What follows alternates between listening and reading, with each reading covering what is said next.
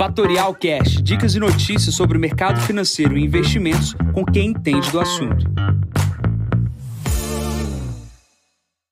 Bom dia, Jansen Costa, assessor de investimentos da Fatorial. Vamos para mais visão de mercado. Hoje é o número 314, hoje é dia 13 de julho, 7h40 da manhã. Mercados aguardando os resultados corporativos e dados de inflação americana. Começando aqui no, no mercado chinês, mercado de carbono começa a negociação essa semana na China. Tá? Isso deve impulsionar aí a troca de crédito de carbono, melhorando assim a percepção do controle para questões ambientais no mundo. A gente precisa ficar de olho que esse mercado ele é trilionário e deve movimentar não só o início na China, como em algum momento aqui no Brasil, dado todas as iniciativas ESG. Falando um pouco sobre inflação chinesa, ela já não é uma grande preocupação, assim como a inflação americana, porém a gente precisa ficar de olho, dado que o yuan, que é a moeda uh, local na China, ela tem uma valorização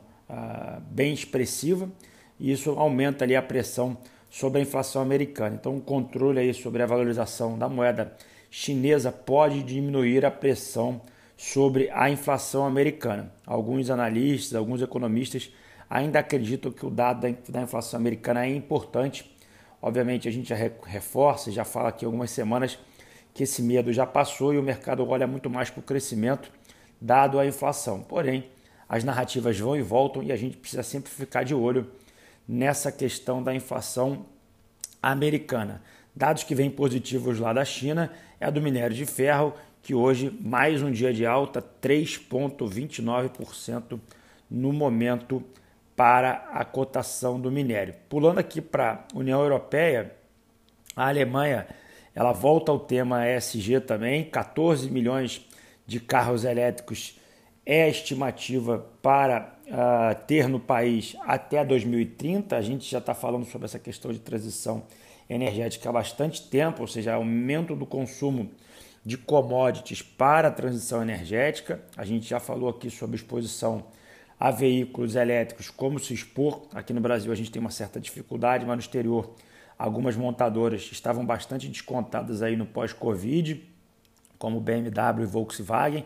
Falei sobre o tema de Volkswagen aqui algumas vezes e o tema de BMW, porque são duas montadoras que têm na sua produção já carros elétricos e não tem posição aqui, ou seja, você não pode comprar essas ações aqui no Brasil, tendo que comprar essas ações no exterior, tá? Então, mas essa questão da transição energética é muito importante, dado que teremos uh, que gastar mais uh, combustível fóssil para fazer essa transição para uma energia mais limpa. Pulando aqui para os Estados Unidos, hoje é dia de CPI americano, ou seja, a definição aí, a divulgação da inflação americana, mas começa hoje a divulgação que sempre se inicia por bancos, né? Hoje vai ter a divulgação agora na parte da manhã de três grandes empresas nos Estados Unidos, né? Goldman Sachs, JP Morgan uh, e PepsiCo.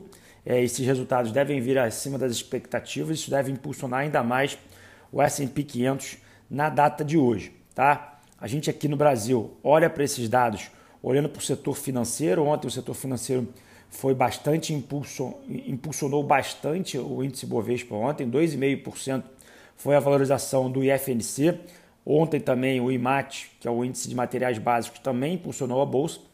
Mas, obviamente, com os dados de bancos nos Estados Unidos, a gente deve ter uma proxy aqui muito importante para o setor no Brasil. O que temos aqui no Brasil é a questão da reforma tributária.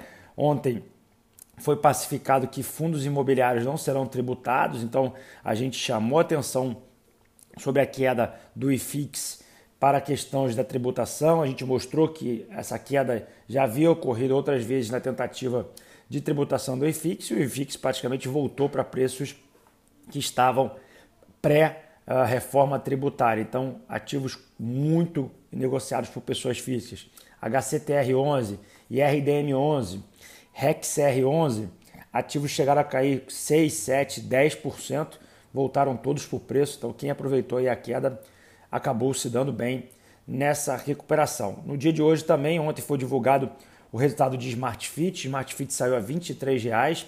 O rateio foi extremamente elevado, né? Quem pediu 100 uh, ah, lockup levou menos de 1%, e quem pediu com lock-up levou aí 53% da sua reserva, né? Esse IPO começa amanhã, dia 14. A gente precisa ficar de olho.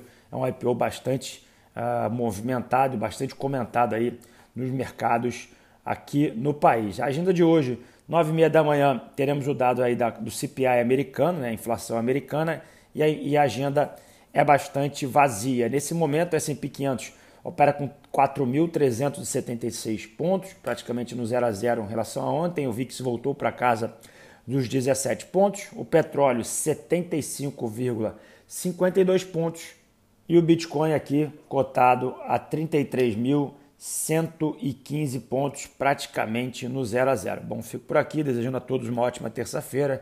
Encontro vocês amanhã para mais um podcast. Bom dia a todos, ótimos negócios. Tchau, tchau.